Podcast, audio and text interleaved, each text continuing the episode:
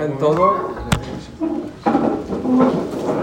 Normalmente el shur del martes es es héroes del pueblo judío por motivos por el cual Jajam no podía mañana y temas estratégicos la cambiamos para hoy. Hoy, mañana no habla héroes del pueblo judío, ahora vamos a hablar de héroes del pueblo judío. El día de hoy es un invitado especial que yo quiero, que yo admiro muchísimo, Hamshaul Kredi, que no solamente es el motor de la yeshiva, que es el que mueve todo esta yeshiva y todo este Blainará, todo este movimiento tan grande que hay desde el principio hasta el final está a cargo de él, sino lo que más admiro de él es que es un Talmid Jajá muy grande en Alajá, en Humash, en Musar,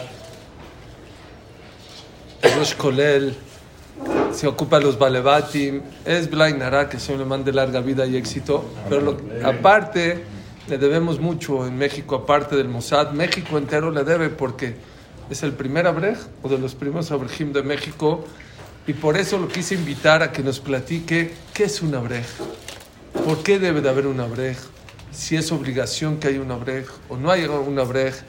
Y le voy a hacer algunas preguntas que a lo mejor no son incómodas, que normalmente no se le hacen a, a un Talmid Jajam, con todo respeto. Yo no tuve el zehut de ser abrej, pero Baruch Hashem, todos mis hijos y mi yerno son abrejim, entonces yo valoro mucho los abrejim, pero muchas veces de afuera mucha gente no tiene claro el papel, el rol, la importancia de los abrejim.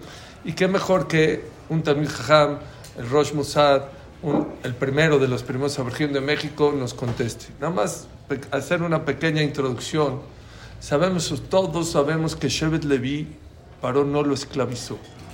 El, el Paró esclavizó a todo el pueblo Israel menos a Shevet Levi. ¿No se les hace raro? ¿Por qué el faraón esclavizó a todo el pueblo Israel menos a una tribu? Hay varias explicaciones. Una de las explicaciones que yo me sé es, creo que el Rambán, pero no estoy seguro si el Rambán es el que las dice, es de que hasta el faraón entendía siempre en cada cultura y en cada pueblo tiene que haber una gente que se dedique a estudiar, a entender. Kol Shiken Bekal Homer, con mucho más razón, si estamos hablando de la Torah que es extensa, que para nosotros la Torah no es una filosofía, es una manera de vida.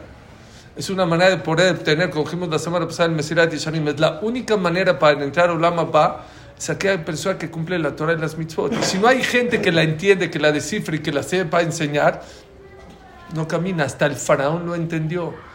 Y por eso dejó a todo Shevet Levi a que se dedique a estudiar Torah. No solo eso, la Gemara Masejet Sotá dice que la Torah magna o matzla. La Torah protege a la persona y lo cuida de problemas, de sufrimientos y también de Yetzerara. No solamente el que estudia Torah, sino la Gemara en Sanedrin Yudzain dice que también protege a la ciudad. Por eso, un Talmid Jajam, una persona sabia, inteligente, no puede vivir en una ciudad que no existen 10 personas que se dedican a estudiar todo el día. ¿Escucharon?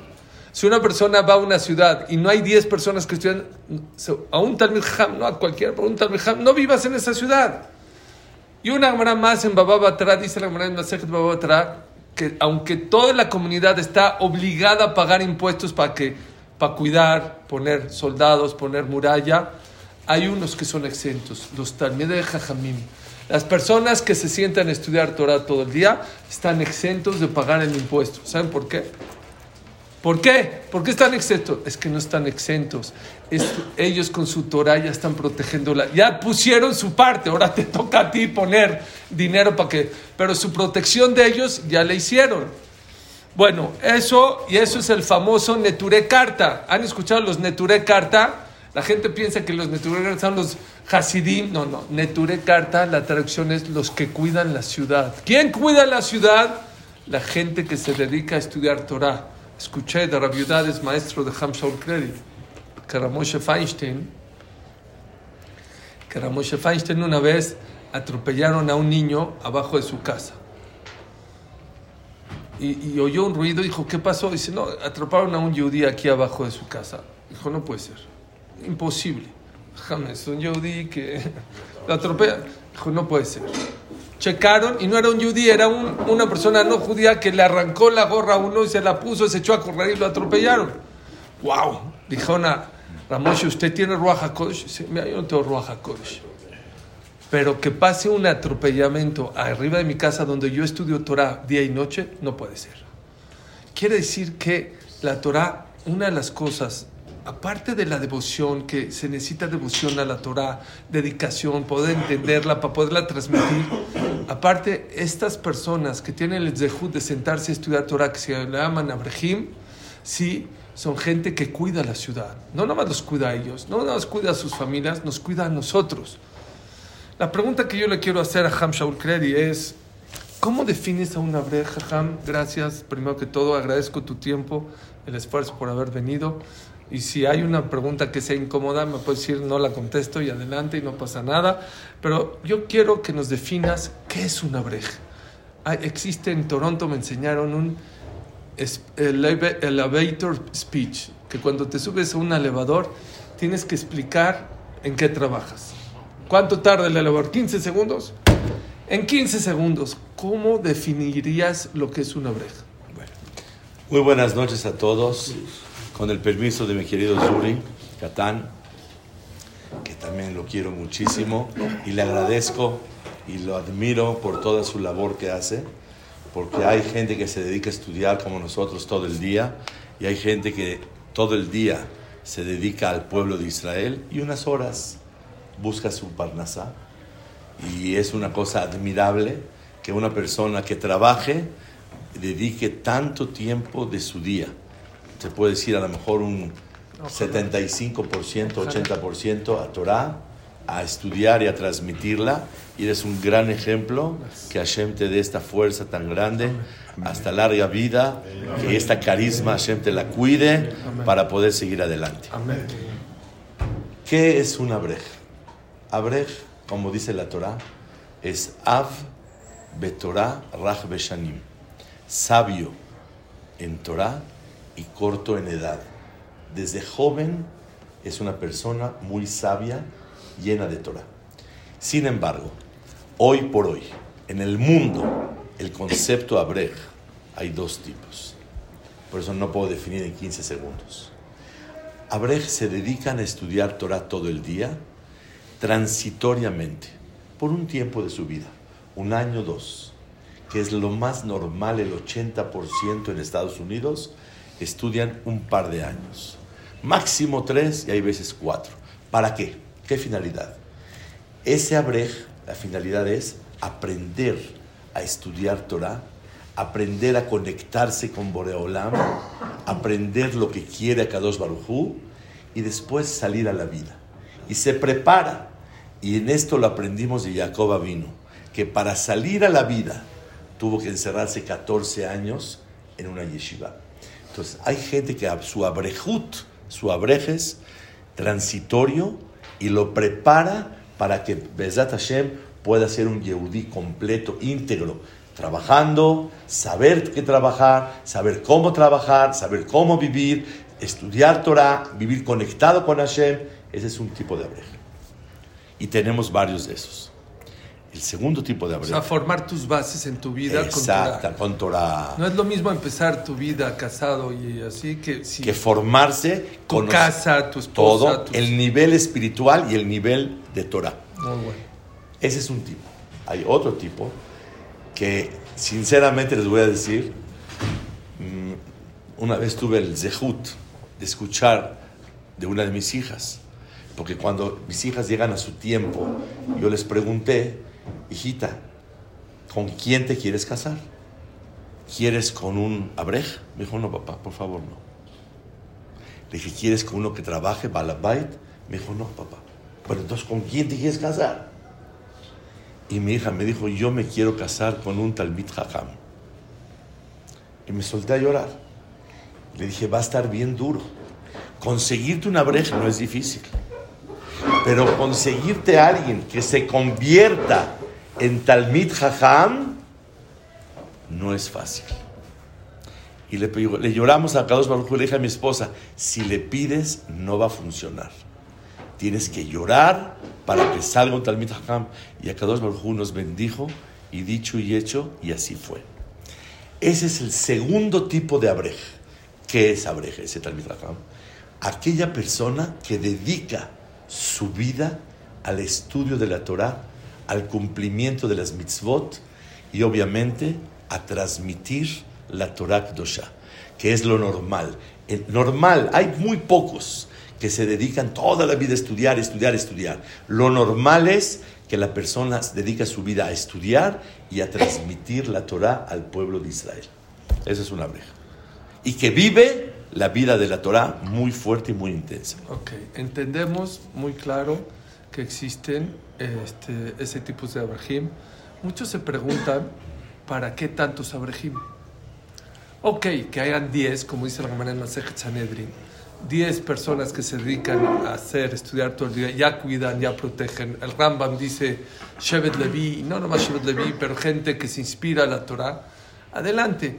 Pero, mashallah, ¿para qué tantos abrahim eh, se están dedicando y cada vez impulsamos a que sean más abrahim y más abrahim?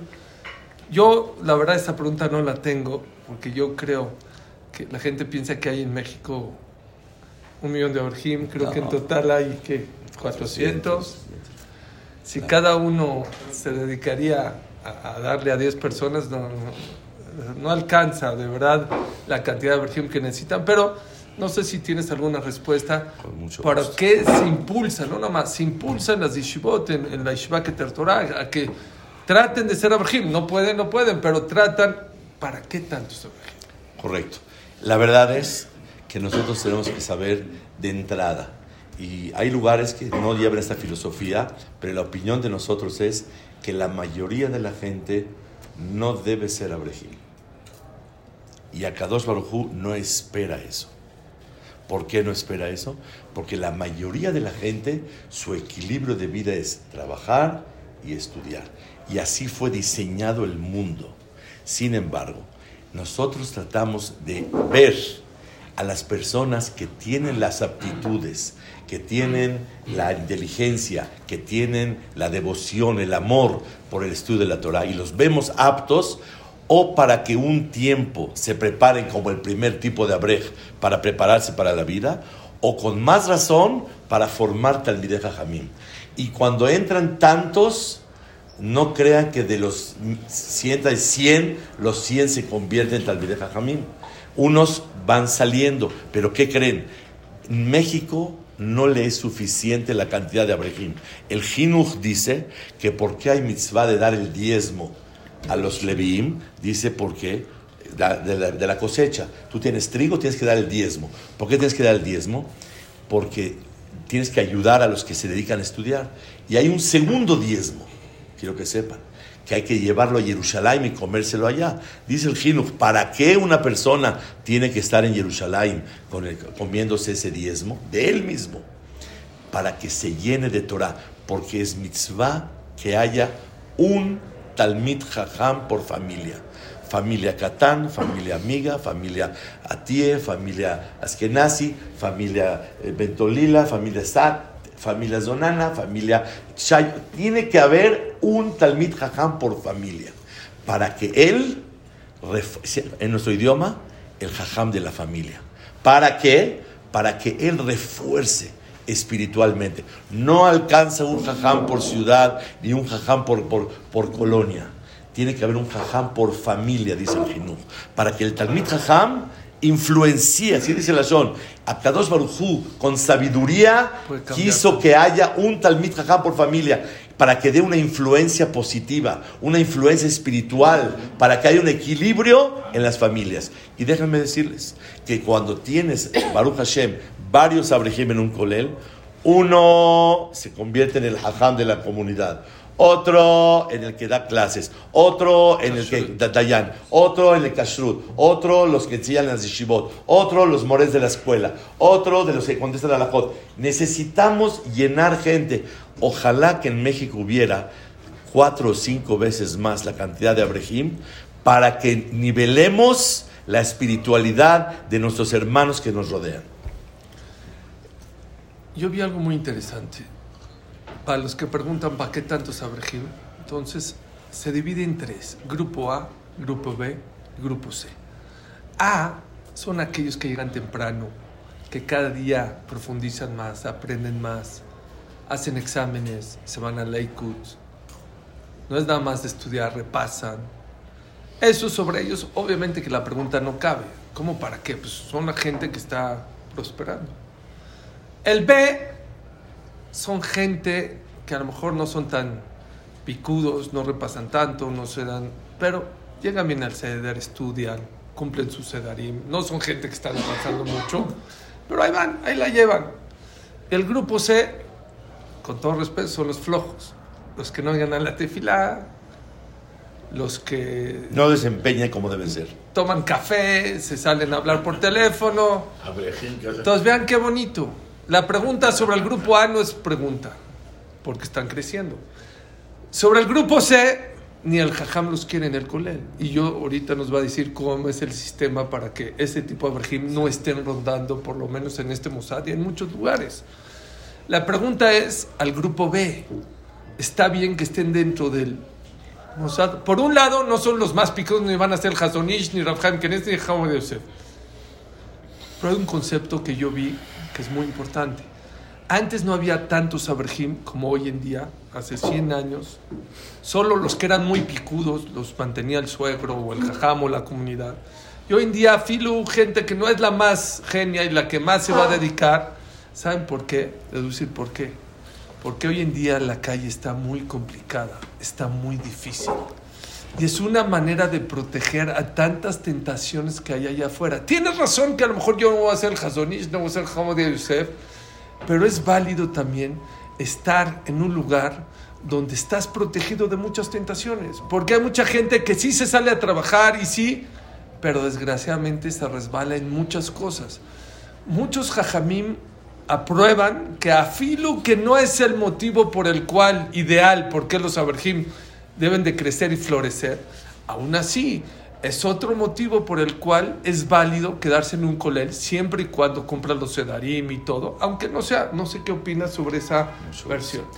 Tengo eh, la respuesta en la boca porque lo llevamos todos los días. Una brej que entra por un año o dos con tal de que él salga adelante, mientras que cumpla los horarios y esté cumpliendo, vale la pena que esté. Después se habla con él y se le dirige de manera dulce y adecuada que tiene que ubicarse en la vida y no está hecho para este tipo de carrera. Cuando no están cumpliendo, se les pide que refuercen. Si vemos que no funciona, se les dice que el siguiente semana, después de las vacaciones, busquen otro lugar que hacer porque aquí no, no se puede. Aquí inclusive si una persona me dice no quiero presentar exámenes, le digo no puedo, no importa. Si no puedes, no lo hagas. Nada más te pido después de vacaciones, búscate otro lugar, porque si el que no presenta exámenes no puede pertenecer a este lugar. Cuando una persona cumple bien y se saca 10, pero los que sabemos, sabemos, conocemos, no se espera algo muy grande de él. Ya estudió 7, 8 años ¿Qué vale la pena hacer con él? Nuestra humilde opinión es dirigirlo y ubicarlo en algo que tenga satisfacción. Todo ser humano tiene una necesidad de sentirse útil, de sentirse alguien. Somos Bene Adam, así Boreolam nos creó. Y también tiene la necesidad de superarse económicamente, que le tuvo un puesto, le pudieron pagar mejor, Baruch Hashem puede mantener mejor a su familia, etcétera, etcétera. Pero donde pasen 10 años, y 10 años no escogí un número, que donde la persona no está ya dirigido, es un peligro que se quede en un colel. Si alguien los ama y los adora, tiene que dirigirlos con dulzura a que busquen algo. ¿Por qué? Porque si no lo hacen, se van a dar cuenta el día de mañana. Talmid Jajam no soy, pero cumplo. Sí, pero no es para ti esta carrera.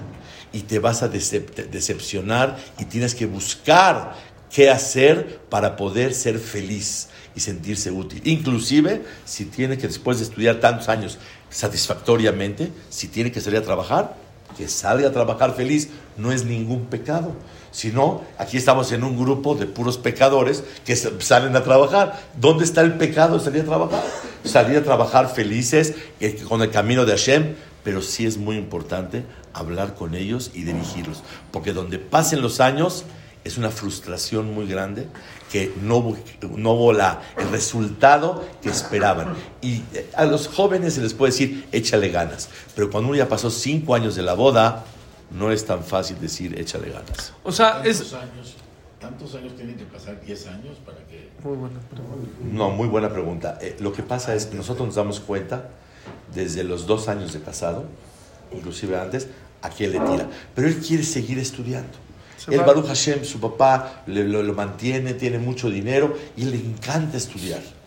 Y sin embargo, yo les aconsejo, después de tantos años, aunque tengas dinero, tienes que salir a hacer algo que te llene en la vida. Te está llenando, te va a llegar un momento que no te va a llenar.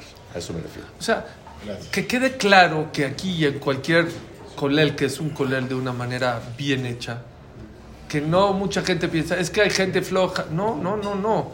O sea, aquí, ahorita, si nos puedes compartir Hamshol Credit, una brej no es menos que ir al centro a trabajar, tiene sus horarios, tiene que su responsabilidad. O sea, ¿les puedes platicar un poquito el horario y, y, cómo es el día de una brej? Y si no cumples con eso, yo, por ejemplo, a veces, si estoy cansado, pues le bajo a mis citas, no voy a trabajar, o hago una cita por Zoom, o no voy y no pasa nada, pues es mi trabajo. Aquí no existe. Si ayer tuviste Sheba Barjot o se casó, por ejemplo, ¿qué pasa si uno se casó ayer su hermana y se quedó a las 2 de la mañana? Puede llegar a las 11 de la mañana al otro día al colel. O yo veo que mis hijos tienen bodas en Estados Unidos de amigos, pueden viajar cuando quieran, o hicieron un viaje y llegar tarde al SMAN. ¿Cómo es todas esas reglas? Porque creo que mucha gente desconoce y mucha gente, me da me da pena hasta decirlo, pero creen que los abrahim son gente floja o parásita. Yo creo que uno de los abrahim son los que más hay que admirar por el esfuerzo y el trabajo que hacen, ¿no? Definitivamente la vida de un abrej es fuerte, es pesada, y solamente el que de verdad la disfruta y crece en ella, la puede llevar a cabo. Mi esposa siempre me dice que después de 120 años le va a decir a Kadosh Baruj Hashem, págame todos los domingos de 40 años que cría a mis hijos y a mis hijas. Sola. Sola. Porque mi marido está estudiando Torah. Disfruto que se vaya a estudiar Torah, pero me cuesta trabajo. Hashem, espero una gran recompensa por los domingos. Dos, con nosotros no existe. Vámonos ahorita está buenísimo, vamos aquí, vamos a un viaje, vamos a Cancún. No hay nada. Es horario 7 de la mañana, a estudiar, desayunar, salir a las 2 de la tarde y tienes que tener una lucidez mental. Para, mental, porque si estás medio cansado te quedas dormido. No es como la oficina que tienes la adrenalina y esto tienes que estar súper concentrado y que te importe crecer y después de un par de años pasar un examen sobre todo el tema que vas a, presentar y en las tardes a las 4, de, de 2 a 4 estar con la familia, a las 4 de la tarde hasta las 9 y media de la noche. Y una brej Talmid Jajam del segundo grupo llega a su casa, cena, platica con su esposa, esto, lo otro, y normalmente busca estudiar otro tema en la noche en su casa para ir creciendo. Porque un Talmid Jajam no es un empleado. En, un colel, cuando mantienen a un abrej, no lo mantienen por estudiar, sino para estudiar. No por estudiar le corresponde dinero. No se mantiene por, sino es para. La prueba está que cuando se casa un novio, aquí se casan muchachitos jóvenes, la semana del Sheba Brajot, ¿se les paga o no se les paga? Si no estudió, claro que se les paga desde el día de la boda. Desde el día de la boda te estamos manteniendo para que puedas crecer. Aquí no se paga por, se paga para. De 4 a 9 de la noche. Todos los días, todas horas. Domingos, la misma historia. Puentes. Más, puentes, no hay puentes, no hay Super Bowl, no hay nada. Tiene que estar completamente sumergido en el agua. Y, eso es todo el tiempo. Que te una boda de un amigo, no hay viajes, no hay salidas, no hay nada. Solamente si su hermano se casa o su esto, pero si, se, si tiene ganas de ir a la, a la boda del primo, de su amigo, de su consuegro, no, no hay salida, no hay permiso, tiene que estar en un colel. Entonces, el colel se toma con mucha seriedad y Baruch Hashem, cada Rosh Colel es responsable de que lo puedan hacer. Es por eso que cuando tenemos vacaciones, se llama Benazmanim, unas vacaciones que son tres semanas en Pesa, dos, 15 días en Sukkot, tres semanas en agosto. En, tres en agosto no hay, no son seis semanas, son tres semanas para que vayan con la familia a pasear y a descansar. Entonces ahí es cuando una breja aprovecha a disfrutar con su familia y convivir con sus hijos. 7 a 9 de la noche. De 7 de la mañana, 7 y media. Siete y media, siete y cuarto, Con siete dos y horas media. para comer, de 7 a 9 de la noche. Nueve y Sí. media, sí. 9 y media de la noche. Hay lugares que salen a las 10. Hay muchos lugares de 10. Y hay Aquí gente que llega a casar a- a- a estudiar a su casa. Claro. Entonces, ¿cómo? Hay una desventaja aparentemente de una breja. El balabait no estudia todo el día, pero se mantiene por sí mismo. Una breja, no, hay abrejim que sus papás los mantienen, bueno, pues es, es como un regalo que les da, o sus suegros, el que tiene un buen suegro, bueno. Pero normalmente los abrejim, por lo menos en México, la comunidad o la gente los mantiene. Correcto. Es aparentemente una desventaja. Yo vi un biur alajá que está al final del Helek Bet, que él dice que es mejor. Escuchen bien la pregunta. Una persona que no estudia todo el día, pero él trabaja y él se mantiene, o una brej que estudia todo el día, pero él se mantiene por sí mismo. Abre un paréntesis el biur alajá. Él dice, fíjate en tal libro, no me acuerdo cuál es el nombre del libro, pero pues no sé buscarlo y ahorita el jajam nos va a contestar. Pero hace un paréntesis muy interesante. Dice, todo lo que estoy diciendo, la pregunta cabe solamente cuando esa persona que trabaja es una persona honesta. Porque si esa persona hace trampas o hace cosas indebidas en el trabajo, entonces la pregunta ya no cabe, porque así como él lo mantienen, ese balapay también está ganando dinero de un dinero que no él se esforzó. Pero voy a decir que una persona que sí es honesta en los trabajos y que sí este, es correcto en los negocios, ¿qué es mejor? ¿Es mejor estudiar más, pero que te mantengan? ¿O es preferible que la persona trabaje, se mantenga a sí mismo, pero no estudie tanto tiempo? Muy buena pregunta. En el tiempo de antes, hace 200 años, 150 años, no existía esa pregunta. ¿Por qué no? Porque todo mundo trabajaba y se dedicaba a estudiar Torah. Y los Emoraim, y Rabbi Akiva, y Lel, y Shammai, y Rabbi Hanan, y todos, Abaye, Rabá, tenían su trabajo y a la vez estudiaban Torah. Pero ¿qué pasa? Su trabajo era mínimo y su Torah era muy amplia. Y era un nivel espiritual muy grande y un nivel material muy, muy reducido. Hoy por hoy, los últimos 100 años, es casi imposible encontrar un Talmid Jajam, formar un Talmid Jajam, trabajando es casi imposible. ¿Por qué? Porque la persona se jala detrás de su trabajo y no tiene la capacidad de manejar las dos cosas. Dicen los poskim y el Taz, los Aruch, que por eso vale la pena pedir que sea mantenido por la tzedaká de los de Clar Israel con tal de formar Talmidei Jajamim. Si no tuviéramos la alternativa, porque eh, miren ustedes, inclusive cuando una persona está dedicada todo el día, Kulehai Beulai, no siempre pueden salir Talmidei Jajamim grandes, pero trabajando, ¿qué les parece? Cuatro o cinco horas al día y que la cabeza se distraiga por el trabajo es casi imposible. De hecho, no conocemos que un Talmid Jajam se haga Talmid Jajam grande en Torah cuando tiene trabajo. Entonces, ¿qué hacemos? Nos conviene nosotros mantenerlo a él con tal de que tengamos en el pueblo de Israel Talmid Jajamim. Es la respuesta verdadera. Entonces, ¿cuál es la respuesta? ¿Qué es preferible? Para aquel que de verdad tiene capacidad y se va a entregar y Bezrat Hashem va a salir un Talmid Jajam, vale la pena que no trabaje y que se dedique a a hacer Talmid Jajam. Para aquel que no, que tenga un equilibrio normal, que estudie Torah, que aprenda lo que más pueda y que se mantenga a sí mismo. Muy bueno. Eh, dos preguntas juntas. ¿Qué es lo más difícil para una brej? ¿Y ¿Cómo le renuncian a muchas cosas? Una breja, como ya lo dijiste, renuncia mucho a su esposa, mucho tiempo, los domingos, a viajes, a muchos eh, viajes, a muchas cosas materiales. Son felices. Mucha gente los ve como jazitos. Bueno, tienen que ser. bueno, yo te digo, hay gente de afuera que dice, pobrecitos, pobrecitos de cuántas cosas. Hay gente aquí que puede estar trabajando con su papá y ser millonario o ser libre, entre paréntesis, y hacer lo que quiere cuando quiere, se para la hora que quiere, va donde quiere. ¿Y cuál es la parte más difícil de una breja? ¿Y cómo se llena o cómo contrarresta todas esas cosas materiales que mucha gente, permitidas, ¿eh? no prohibidas? Porque nosotros tenemos otras cosas, un domingo que no es haram, con irse con la familia. ¿Cómo llena ese vacío? Muy bonita pregunta y muy picante. La verdad es que sí hay retos. Uno de los retos es la libertad de viajar. Muchas gracias.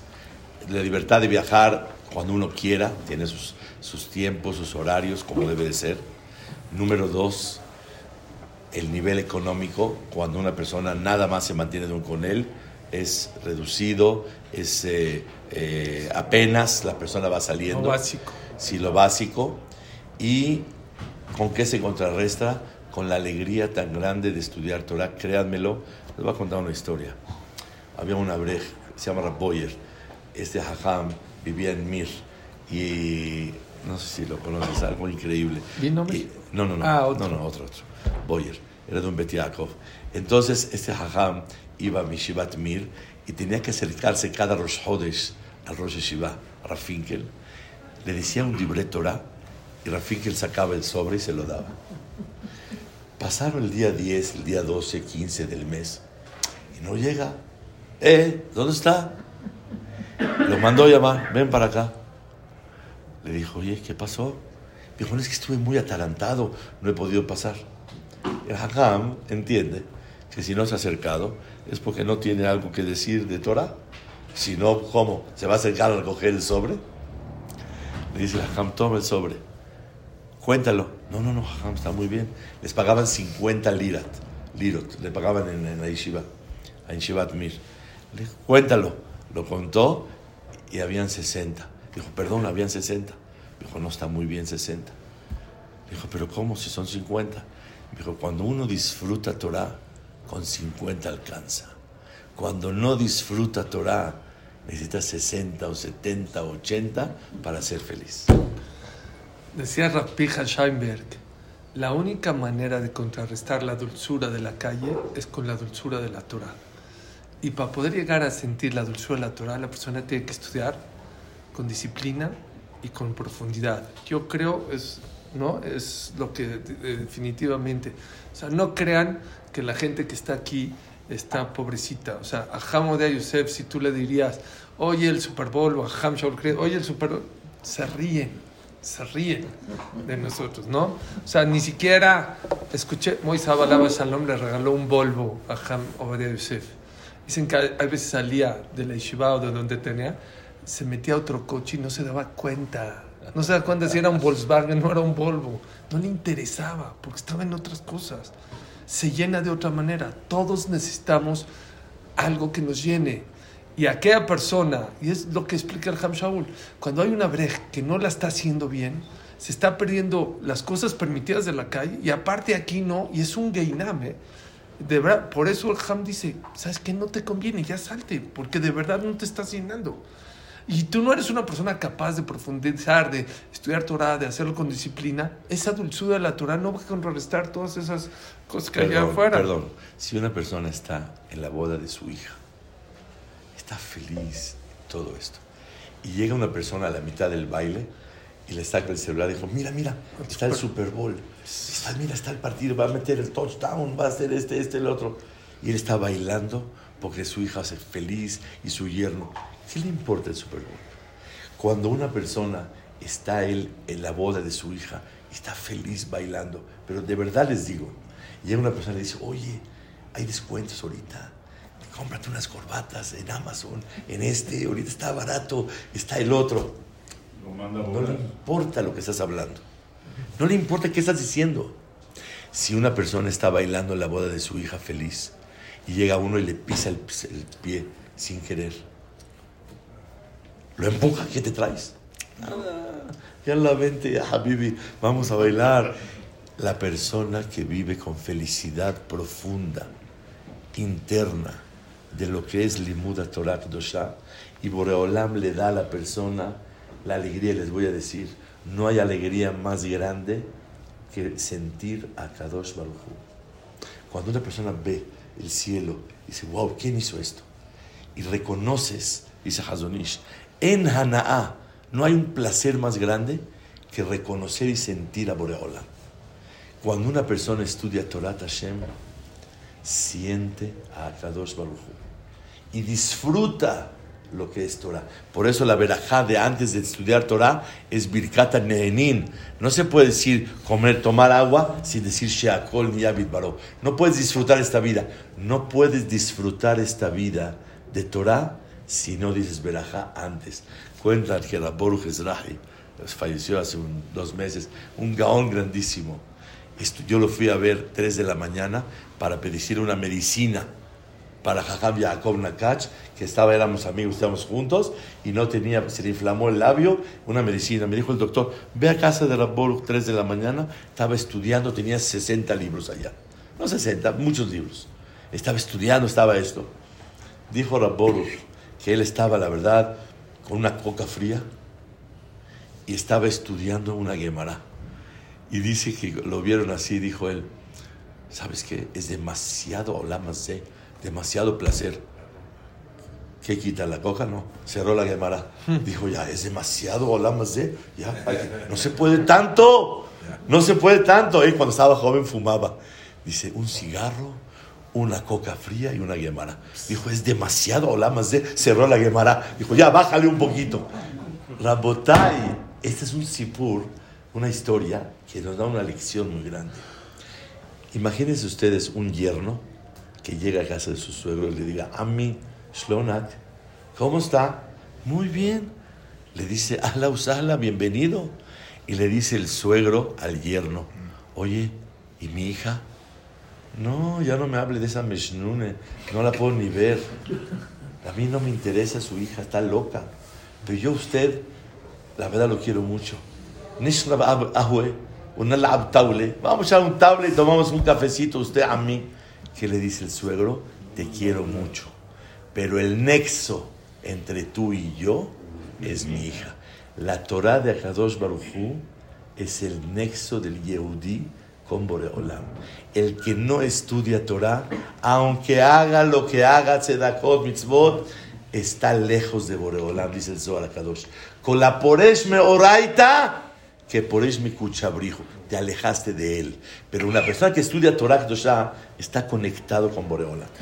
Yo tengo una pregunta, perdón. ¿No dicen que las personas que apoyan a los abrejim o, al estudio de la Torah es como si ellos la están estudiando? Es lo que sigue, es la pregunta que sigue. Es como, ahorita te explico. Ahí te va. No, justo, muy buenísima pregunta. No, porque si es exacto, yo prefiero ya, me, dedico, me voy al Super Bowl y yo es, mantengo. escuchen por qué admiro a Hamshaur Kredi si entendieron lo que acaba de hablar, nos acaba de mostrar que todos los días para él venir al colel a estudiar es como el día que casó a su hija. ¿Entendieron el grado de satisfacción? Yo no creo que nadie de los que estemos acá, aunque trabajemos y viajemos a Dubai y nos vamos a Miami a los cruceros, vivamos todos los días en Miami, cruceros y todas esas cosas como si estuviéramos. Esa es la contestación que nos está dando. Cada brej que estudia como debe ser, es como si está en la boda de su hija. Entonces, por eso se puede renunciar a muchísimas cosas. Rápido, Ham, porque ya, está el tiempo un poco corto y ya quiero ir a lo que preguntó Moy. ¿Cuál es el Super Bowl para una breja? Hay mucha gente aquí que ayer se quedó aquí, se quedó en sus casas cinco, no sé cuántas horas duró el Super Bowl y se, se preparó, hizo el Shem Hot Berijo tres horas antes. ¿Cuál dirías que es el Super Bowl? ¿Para qué? Para, para una breja. ¿A qué te refieres? ¿Cuál es el Super Bowl? O sea, un evento, que, un, evento. que diga, wow, wow. Mashas en el MetLife Adirea Torah. Sí. Estuve yo Oh. eh, hace, hace, hace, hace, siete meses, ocho meses. Estuve en, eh, Filadelfia. Fuimos a Adirea Torah de 30 mil personas bailando y felices, y así, llorando, llorando. Yo estaba empapado, empapado, lloré y lloré de alegría. Dije, Baruch Hashem, pertenezco a esta Torah. Cuando fuimos al Siyum Hashaz, cuando fue el año de la pandemia, el 2020, exactamente al principio de enero, estuvimos en MetLife, New Jersey, 100 mil y, pi- pi- pico de gentes, mashallah, bailando felices. Dije, Baruch Hashem, esta es nuestra vida, yo pertenezco a esto. ¿Y sabes qué me sentí? Una estrella. ¿Y sabes qué me sentí? Un granito de tierra. Una estrella porque pertenezco al pueblo de Israel. Y un granito porque soy un chiquitín, un, un- uno más, de todo Am Israel. Ese es, no sé qué es el Super Bowl, pero el Super Bowl no le llega a nada. Todos uno encimándose uno encima del otro y todos en Jenin. Es- ¿Qué es esto? ¿Ese Super Bowl? ¿Ese, ese es el placer que yo siento? Pero aquí es un placer interno. Mamás, la felicidad de pertenencia, de entender a qué viene a la vida. Súper. Vamos a lo que está preguntando Moy. Existe el Shulchan Aruch, dice, y así posee que el Rambam también, y es la Gemara, Existe un concepto que mucha gente desconoce que se llama apoyar al Talmid Jajam. Vi algo muy bonito. Semach Beseteja. Alégrate, Zebulun, que es el que trabaja, cuando ayudas a tu hermano Isahar a trabajar. No nada más cuando vas a hacer negocios. Ya cuando vas a hacer negocios te va a ir bien. Betzeteja. Todavía no llegas, todavía no te sientas. Ya vas a hacer, ya te va a ir bien por apoyar a, a, a, a, a quién? A una persona, un Talmud Ham que se siente estudiador, una brej que se siente estudiar Torah. Si una persona dobla una migbe, no es como si la persona se mete a la migbe todo el tiempo. No. Si una persona dona un Betacneset donde rezan, no es como si rezas todos los días. Pero está escrito en el Shulchan Aruch y creo que es a lo que te, te- te, eh, referiste, Moy. Una persona que apoya a un Talmid Jajam, le van a considerar en el Shamaim como si él mismo está estudiando Torah. Es el famoso concepto de Isahar y Zebulun. Dos cosas, Ham. Número uno, quiero que nos expliques cómo es el concepto, cómo funciona, si hay trampas ahí, si es así algo serio, si es verdad, porque la verdad el negocio está de locura. La verdad, yo le pago una brej que se siente a estudiar Torah y es como si yo estoy estudiando 24 horas. Y la segunda pregunta, si es real y es, existe eso en realidad, yo tengo que hacer dos preguntas. Número uno, eh, entonces, ¿para qué estudio? Ya tengo a una persona que estudia por mí, que es la pregunta de Moy. Y número dos es, si después de 120 años me van a subir allá en el Olam Abba al nivel de ese jajam, la verdad que aburrido, porque como yo no sé nada de Torah y van a dar shiur, lo peor que puede hacer el geiná más grande puede hacer es estar en una clase donde no entiendes nada. Entonces, dos cosas. Una, en este mundo, ¿para qué? es- Tres cosas. Eh, si nos puede explicar en cortito cómo es ese concepto, si existe, cómo funciona. Número dos, ¿cuánto cuesta también? Si cuesta, bueno, debe costar, ¿cuánto cuesta? Si, si lo aplicas aquí en el Colel, existe ese concepto. Número dos, entonces, ¿para qué estudio aquí en México? O en donde, en si ya tengo a mi partner que estudia por mí. Y número tres, después de 120 años, pues yo no quiero estar ahí a esos niveles porque no voy a entender ni papas. Estás muy fuerte, estás explicando muy duro.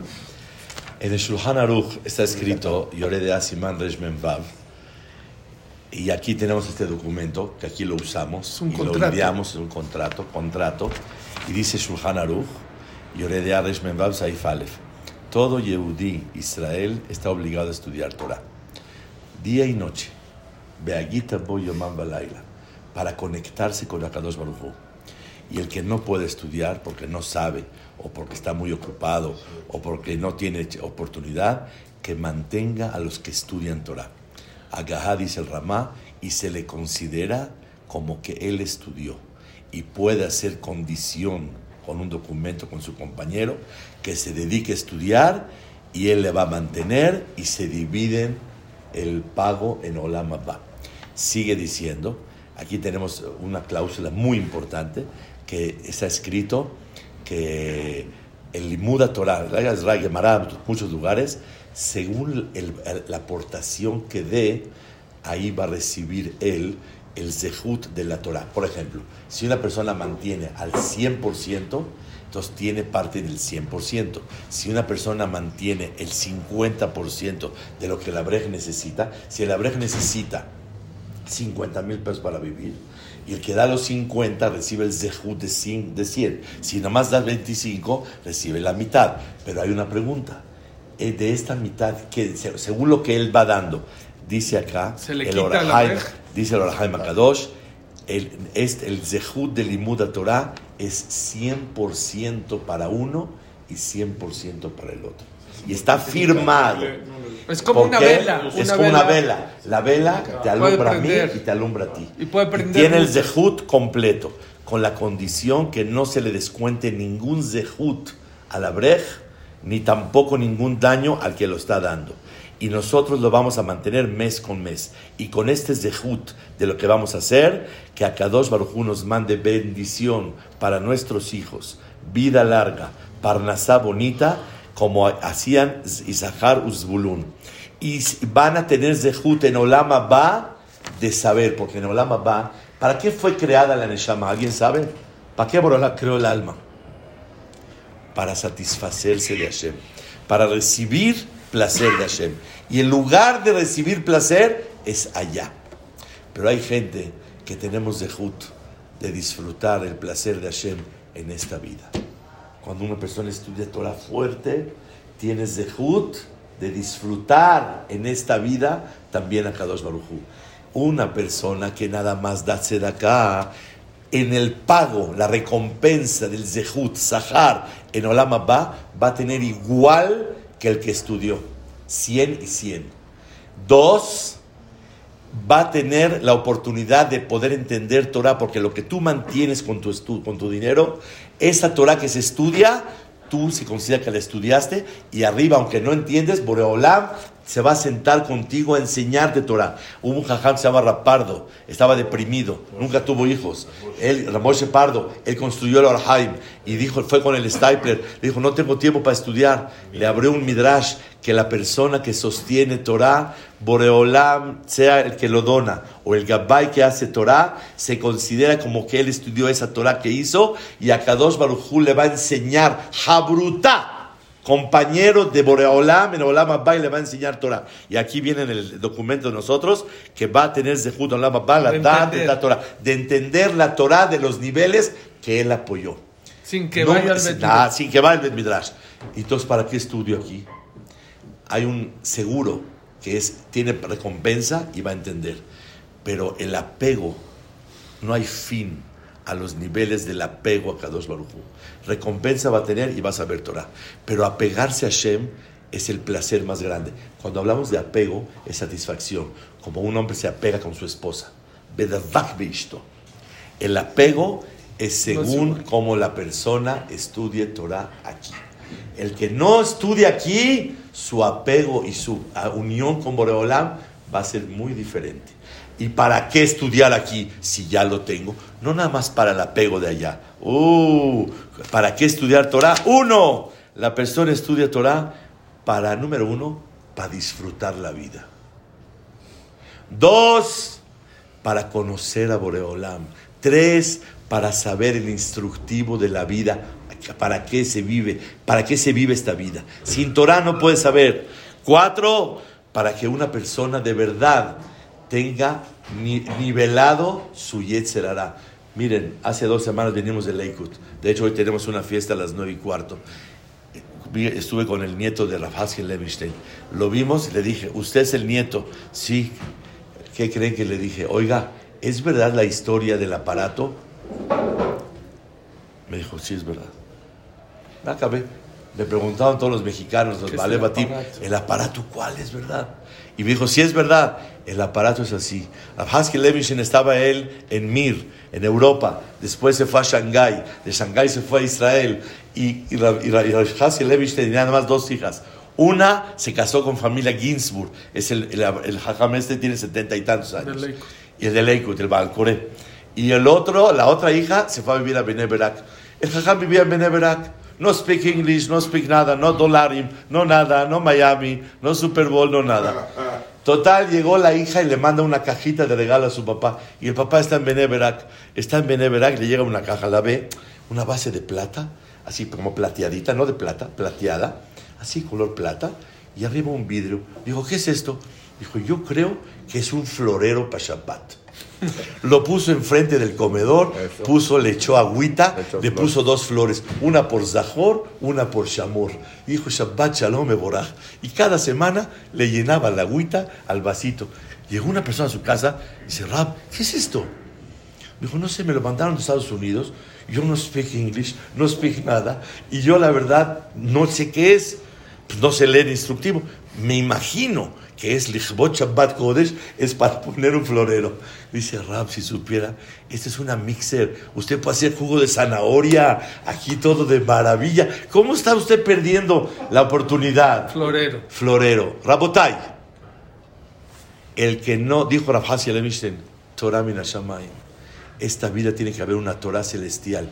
Si este aparatito, el que no conoce el instructivo, para lo que usa, para, que lo, que, para lo que usa este aparato es una lástima para un florero. Y para lo que no lo usa, es más lástima. Jabal, lástima que no hace jugo de zanahoria, jugo de naranja. La persona que no tiene Torah en su vida, para lo que usa su vida, es un jabal, es una lástima. Sin Torah, para cómo la usa su vida, es una lástima. Y para lo que no la usa y no la aprovecha, es más lástima todavía. Ese es el documento de sacar los bulun. ¡Vadai! Si les digo, te le va a pagar Boreolam, va a tener Zehut, va a saber Torah.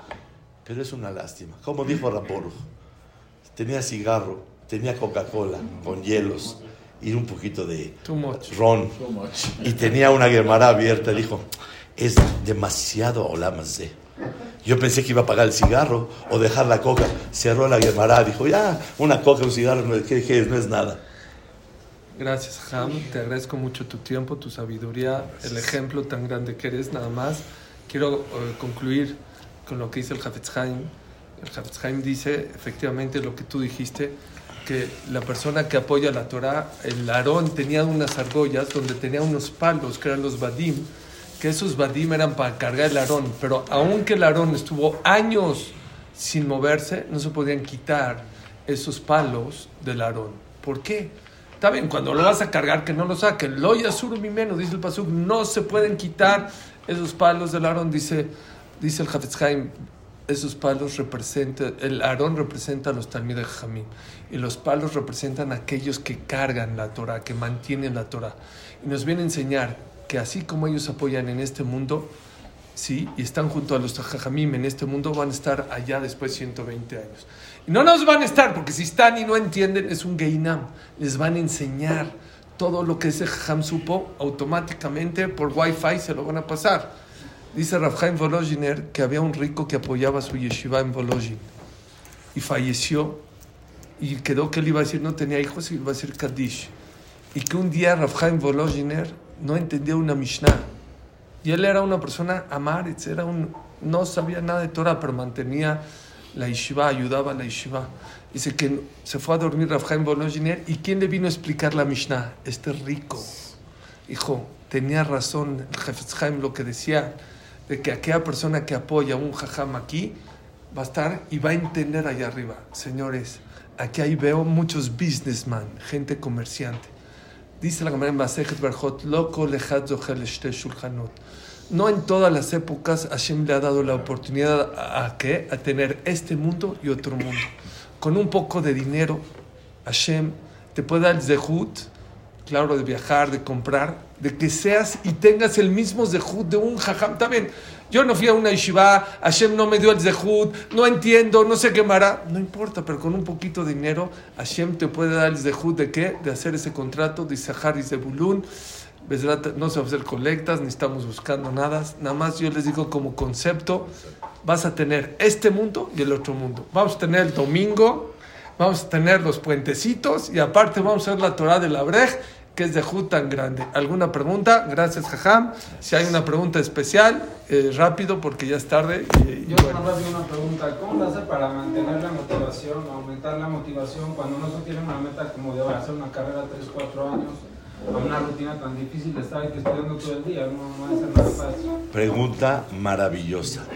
Respuesta, el Abrej tiene la obligación y la responsabilidad de ponerse metas a corto, a medio y a largo plazo.